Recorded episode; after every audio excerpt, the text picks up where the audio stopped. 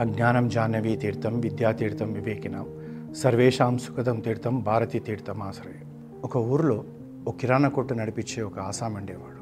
అయితే అతను కిరాణా కొట్టు పెట్టినప్పటి నుంచి కూడా ఎదుగుబొదుగు లేని వ్యాపారమే కానీ అది లాభాలతో వస్తున్న వ్యాపారంగా అభివృద్ధి చెందలేదు. నష్టాలు రావడం మొదలైంది. ఒకరోజు ఏం చేశాడంటే ఊరవతలకు పోయి తన ప్రాణం తీసేసుకుందాం ఆత్మహత్య చేసుకుందాం ఈ అప్పులు అవిని కట్టలేను అనుకోండి అడవిలోకి వెళ్తాడు. వెళ్ళి ఆత్మహత్య చేసుకుందామనే సమయంలో ఎదురుగా ఒక స్వామీజీ కనబడతారు. ఆ స్వామీజీ తన్ని పిలిచి ఏంటి ఆయన ఏదో ఆందోళనలో ఉన్నావు నువ్వు?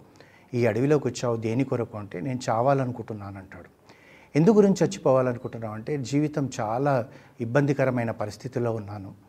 నాకు ఎదుగుబొదుగు లేదు నాది పలానా వ్యాపారం మీద అన్ని తన కథ చెప్తాడు. అంత దానికి చావాల్సిన అవసరం ఏముంది? నేను చెప్పినట్టు చేస్తే నీ వ్యాపారం అభివృద్ధి చెందుతుంది అనేటప్పటికీ ఏం చేయమంటారు స్వామీజీ అంటే ఏమీ లేదు. రేపటి నుంచి కొట్టుకు వెళ్ళగానే నీ కొట్లో పిడికెడు గోధుమలు తీసుకో లేదా పిడికెడు జొన్నలు తీసుకో. ఆ బయట ఇలా చల్లు పక్షులు వచ్చి తింటాయి. లేదా ఓ గోవు వచ్చిందనుకో ఇంత పిండి ఆ గోవుకు పెట్టు. ఈ విధంగా చేస్తుంటూ నువ్వు చూడు ఆరు నెలల వరకు. ఆరు నెలల్లో నువ్వు అభివృద్ధి చెందకపోతే అప్పుడు నువ్వు వచ్చి తిరిగి నాకు చ చనిపో అని చెప్తాడు. ఇతను వెళ్ళి ఎప్పుడైతే ఈ పక్షులకు ఈ దానా వేయడం పప్పులు వేయడము జొన్నలు వేయడము ఆవు రాగానే ఆవుకింత పిండి పెట్టడం చేయడం మొదలుపెట్టాడు.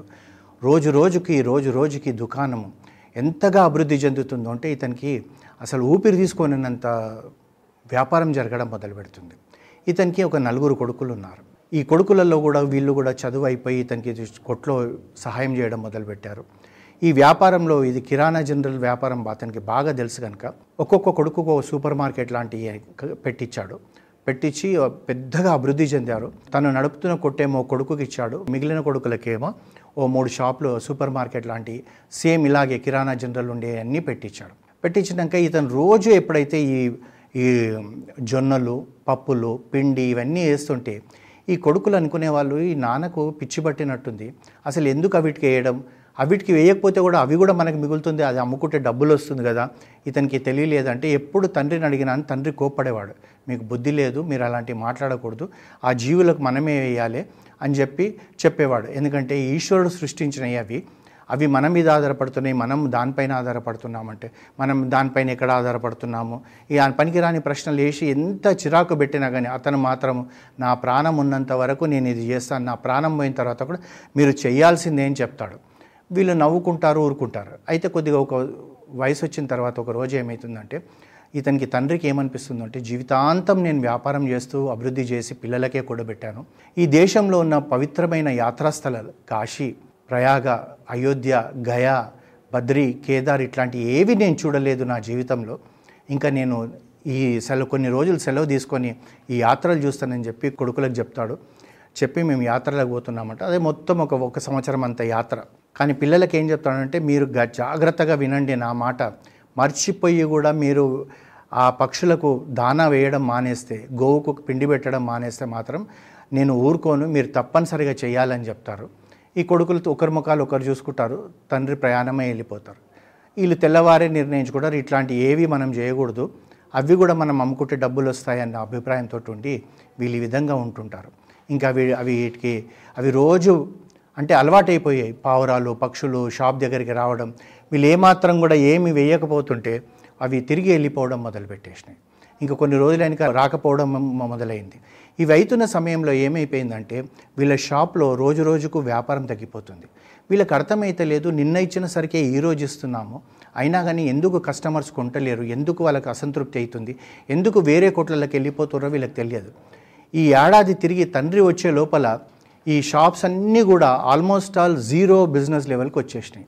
ఆ రోజు తండ్రి వచ్చాడు సాయంకాలం వీళ్ళంతా ఇంటికి వెళ్ళారు తండ్రి మాట్లాడాడు మాట్లాడినాక వ్యాపారం ఎలా నడుస్తుందంటే అందరు తలలు దించుకొని కూర్చుని నిలబడ్డారు. గట్టిగా అడిగాడు ఏమైందంటే ఏమో తెలియదు మాకు వ్యాపారం అంతా ఇలా తగ్గిపోయిందంటే తండ్రి అప్పుడు ఒక మాట అడుగుతాడు. మీరు ఈ పక్షులకు దానా వేయడం అలాగే ఉందా? ఆపేశారా? అంటాడు. ఆపేశామనేటప్పటికీ కొట్టినంత పని చేస్తాడు. చేసి అవే మనల్ని రక్షిస్తున్నాయి అంటాడు. అవి ఎలా రక్షిస్తున్నాయో వీళ్ళకి అర్థం కాకపోతే అప్పుడు చెప్తాడు. అవి ఆకలితో మట్ట మధ్యాహ్నం వచ్చి మన కొట్టు ముందుకు వస్తే నాలుగు జొన్నలు వేయడం వల్ల అవి తిని అక్కడే ఉన్న నీళ్ళు తాగిపోతే అవి కడుపు నిండిపోయి తృప్తిగా మనల్ని ఆశీర్వదిస్తున్నాయి. దానివల్లనే మనం పెరుగుతున్నాం. ఓ గోవు వచ్చింది. గోవు ఆకలి సమయంలో వచ్చి ఇది మనం ఇంత పెట్టిన పిండి బెల్లం తిని ఆ మంచినీళ్ళు తాగేటప్పటికి దానికి ఒక సంతృప్తిగా కడుపు చల్లబడిపోయి మన షాప్ దిక్కు చూస్తూ వెళ్తుంది అది. దానివల్ల మనం ఎదుగుతున్నాం. అంతేగాని మనొక్కరి యొక్క కృషి కాదు. కృషి ఉన్నా కానీ ఈశ్వరుడు సంకల్పం ఉండాలి ఈశ్వరుడు దయ ఉండాలి అలాగే మూగజీవుల దయ ఉండాలి. ఈ సృష్టిలో ఉన్న ప్రతిదీ మనల్ని దీవిస్తేనే మనం పైకి వస్తామని చెప్పి ఈ తండ్రి పిల్లలకు చెప్పి మళ్ళీ తెల్లవారు నుంచి ఆ మూగజీవులకు అన్నిటికీ మళ్ళీ వేయడం మొదలు పెడితే రోజు రోజుకు మళ్ళీ వీళ్ళ వ్యాపారం అంతా అభివృద్ధి చెందింది. అయితే ఇది మనం నేర్చుకోవాల్సిందంతా కూడా ఏంటంటే మనం ప్రకృతి మీద ఆధారపడ్డం ప్రకృతి మన మీద ఆధారపడ్డదని మర్చిపోకూడదు. భగవద్గీతలో కృష్ణుడే చెప్పాడు భూతదయ అని చెప్పేసి. పంచమహాయజ్ఞాలలో భూతయజ్ఞం అని చెప్పాడు. అది ఏంటిదంటే భూతయజ్ఞం అంటే ఓ చెట్టుకు నీళ్ళు పోయడం మనం భూతయజ్ఞం ఓ గోవుకు మనం నాలుగు చపాతీలు పెట్టడం భూతయజ్ఞం ఓ కుక్కకు ఓ చపాతీ పెట్టడం భూతయజ్ఞం ఓ పిల్లికి పాలు దాయించడం భూతయజ్ఞం. ఎందుకంటే అవన్నీ కూడా ఆ శ్రీహరి సృష్టించిన ఎనభై నాలుగు జీవరాశులలో అవి ఒకటి. దాంతోపాటు మనం ఒకటి కనుక మధ్యాహ్నం ఒకటి అయ్యేటప్పటికి మనకెంత ఆకలి అవుతుందో అవిటికి అంతే ఆకలి అవుతుందన్న భావనతోటి వీలైనంత మటుకు ఈ సృష్టిలో ఉన్న అన్ని పక్షులకు నువ్వు పెట్టలేకపోవచ్చు.